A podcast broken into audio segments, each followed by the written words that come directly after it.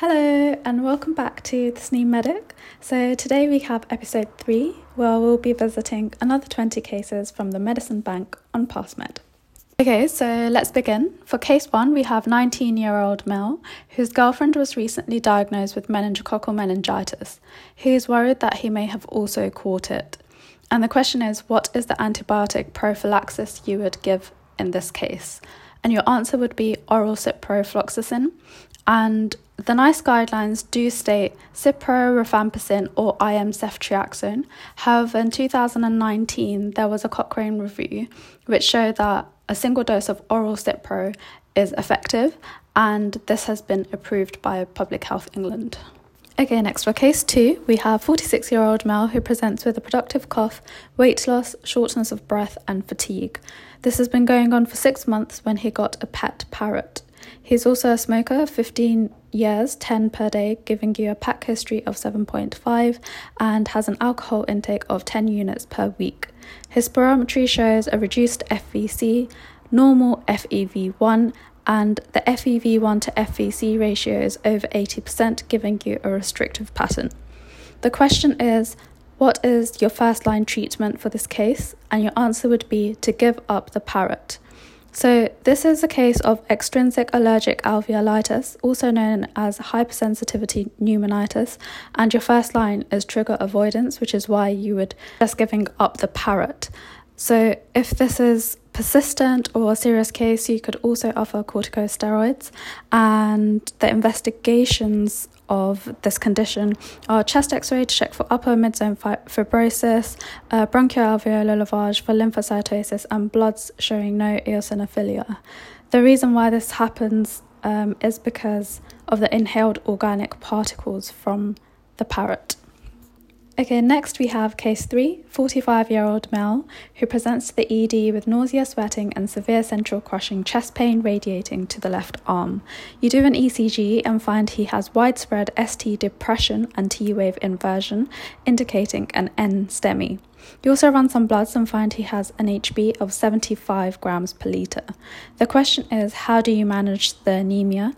And your answer would be an immediate transfusion of packed red cells.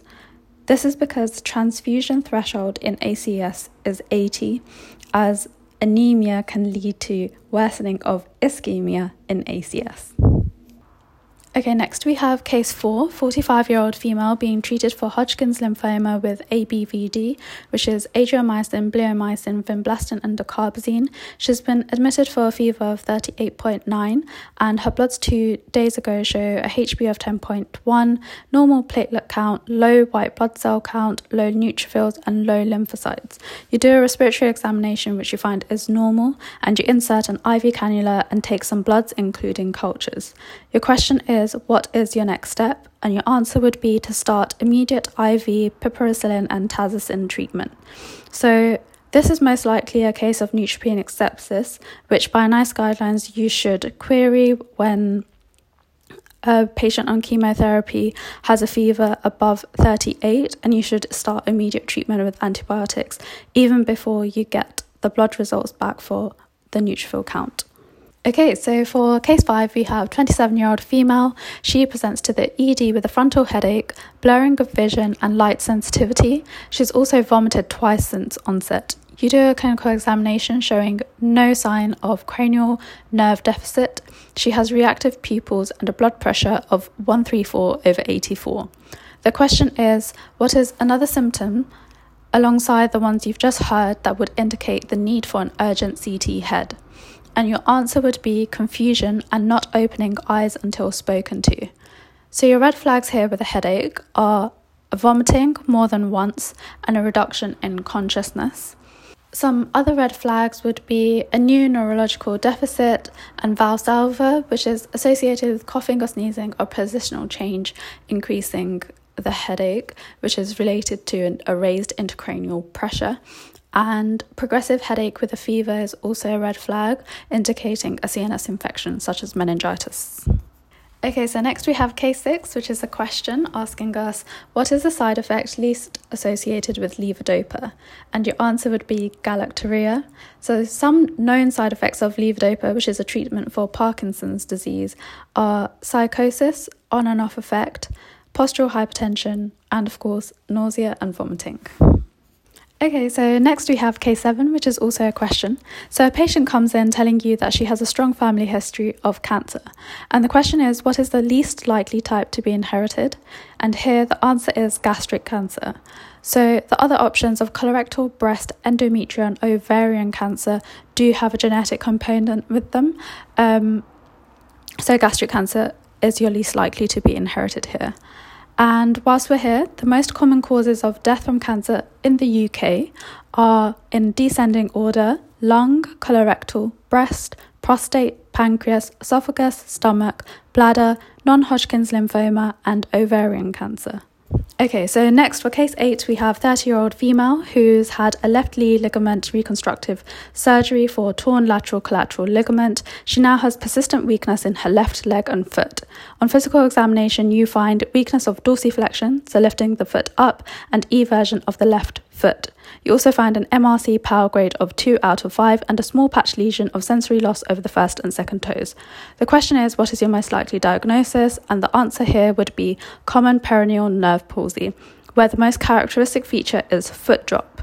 So your differential here would be L5 radiculopathy, but the reason why it's been ruled out is because one, eversion is usually spared and you have weakness on inversion, and also because the patient has had a recent knee surgery, which for which common peroneal nerve palsy is more common. Okay, next we have case 9, a 30 year old male presenting with new confusion and drowsiness and has recently had the flu. You take some bloods and find that he is hypoglycemic and his urinary ketones are also high.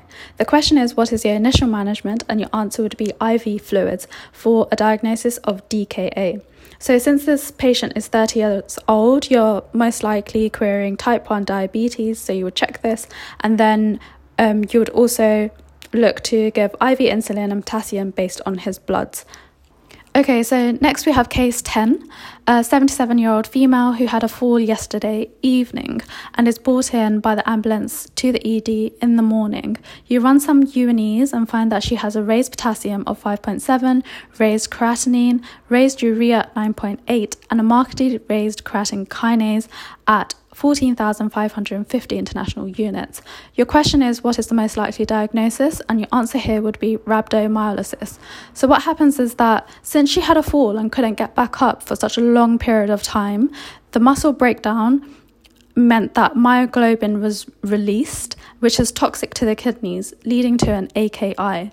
So, here the raised potassium and creatine kinase are hallmark features of rhabdomyolysis, and your management here would be to give IV fluids, possibly with sodium bicarbonate for urinary alkalization. Also, in reality, you would check the social background of this patient. Is this an odd case where she was found on the floor with no help? Does she have family to look after her? How is her home? Does she have the right equipment there? Does she need a package of care? Does she have family who can step in to help her get back to how she mobilizes? Um, does she need to go into a nursing home? These are all options to consider with the patient and her family before she is discharged. Okay, so next we have case 11, a 60 year old male with known lung cancer coming in for a review. He gives you a three week history of reduced appetite, feeling sick, and general fatigue. You do a clinical examination and find that he is mildly hydrated. So then you order some bloods to find that he has a raised calcium, raised albumin, glucose at 6.7, a raised urea, and a creatinine within range. The question is which of his existing medications could be contributing to this clinical scenario? And your answer here would be bendroflumethiazide. So your other options here are amlodipine, simvastatin, aspirin, and lisinopril. So here, the thiazide is the cause of hypercalcemia, and it's thought to be due to the inhibition of calcium-activated potassium channels. Okay, so next for case 12, we have 33 year old male presenting with a severe sudden onset headache, vomiting, and neck stiffness. He has a past medical history of recurrent migraine, CKD stage 4, autosomal dominant PKD, and early onset hypertension. You run some OBS and bloods to find that he is currently stable, and you send him for an urgent CT head. The report comes back as the following. He has hyperattenuated areas surrounding the circle of Willis and interpeduncular fossa, no obvious skull fracture or parenchymal hemorrhage. His ventricles are normal sized and there is no midline shift. So the question is what is your most likely diagnosis? And your answer would be a subarachnoid hemorrhage. This is because aneurysms, berry aneurysms, are closely associated with ADPKD and the circle of Willis is an anastomosis between the two internal carotid arteries and the two vertebral arteries, so you have weak points between them. And in PKD, the berry aneurysms are likely to rupture and cause the hyperattenuated area surrounding the circle of Willis and interpeduncular fossa, as seen in this case. Okay, so here we have case 13, a 55 year old male on the ward who started fitting five minutes ago. He was admitted five days ago for an ACS and has past medical history of tonic clonic epilepsy, well controlled on sodium valproate. When you reach, he has a SATs of 99% on 100% oxygen and a heart rate of 96. His IV access is already in situ, and the question is, what is your next line of management? The answer here would be IV lorazepam as per NICE guidelines for early status epilepticus management. So within 10 minutes, if the patient does not stop fitting, you can give a second dose of IV lorazepam. However, 10 minutes after that, if he's still fitting, you can move to second line treatment, which is IV phenytoin, sodium valproate, levetiracetam, or phenobarbital. However, if 30 minutes from onset the patient is still fitting, they need to be induced with general anesthesia for rapid control of seizure activity. And for this, you need an anaesthetist. So, ideally, you should bleep the anaesthetist as soon as you can to be able to manage the patient within the guidelines and the time frames as required. Okay, so for case 14, we have a 59 year old female who's coming for a review of her type 2 diabetes diagnosed two years ago. She's currently on metformin, 500 milligrams three times a day, on which she has no side effects and is concordant with the advice. She has no significant past medical history, and on the review, her blood show a HbA1c of 55 millimoles per mole and you consider to change her medication. The question is what is the target HbA1c for this patient? And the answer here would be 48 millimoles per mole. So for those on a drug which is not associated with hypoglycemia such as metformin, the target is 48 as the standard. However, the target rises to 53 if the patient is on more than one drug or they have a single medication associated with hypoglycemia. Okay, so next we have case 15, a 74 year old male with a history of lung cancer, presenting to the ED with progressive confusion. You take some bloods and find that he has a low sodium at 118. You admit and give him some hypertonic 3% saline and repeat bloods the next morning, showing that this has risen to 132. So it's almost within range, which is 135 to 145. And the question is, what is the most likely complication this patient is at risk of? The answer here would be central pontine demyelination, which is also known as CPM. So, this is because of the fluid shift. So, if you imagine you're trying to raise the sodium in this patient, and water goes where sodium goes. So, since the brain is a very sensitive tissue, water from here will enter the blood, and the brain cells will have less water and essentially go on to die, leading on to CPM. This usually presents two days after the infusion and as a locked in syndrome. So the patient may have difficulty speaking, swallowing, moving around, even a coma if it's serious. And it's usually reversible, but you want to prevent this by increasing sodium levels very slowly at 4 to 6 millimoles in a 24 hour period. The other way around, if a patient is hypernatremic and you're trying to reduce the sodium, if you do it very quickly, then water will shift. The water will go from the blood into the tissues, and since the brain is very sensitive, the complication here would be cerebral edema. Okay, so for K16, we have a question and it asks which blood product is most likely to cause an iatrogenic septicemia with a gram positive organism. The answer here is platelets, and also to add to this, a gram negative microorganism would be red associated with red blood cells. Okay, so next we have K17, a 65 year old man with known multiple myeloma presenting with abdominal pain, polydipsia, and confusion. You run some bloods and find that he has a raised calcium and a sodium of 145 on the upper limit of normal. The question is, what is your first line of management in this case? And your answer would be to give IV 0.9% saline, as this is the first line management of hypercalcemia. So, this should hopefully correct his dehydration.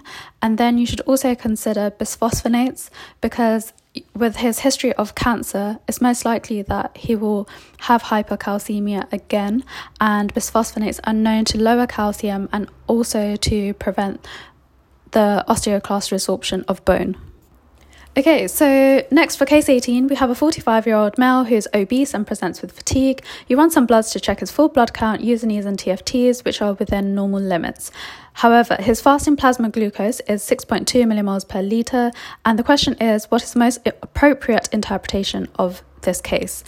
The answer would be pre-diabetes with impaired fasting glycemia, since this is between 6.1 and 6.9. You would therefore manage lifestyle lifestyle factors such as diet and exercise, and also have at least a yearly follow up on bloods to see how the patient is doing and manage as required. Okay, so next for case 19, we have a 33 year old male who presents with a two month history of weight loss, fatigue, and polydipsia. He has a past medical history of a thyroidectomy for Graves' disease with no significant family history and is currently on levothyroxine. So you run a capillary glucose measurement showing your glucose of 18.1 and also urinalysis giving you glucose and ketones in high amounts in his, u- in his urine.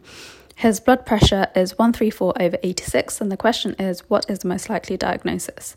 Here, the answer would be late autoimmune diabetes of adulthood, and and here, although they have the antibodies against the islet cells, they have a slower progression of autoimmune cell failure, which is why they present later than type 1 diabetics and earlier than type 2.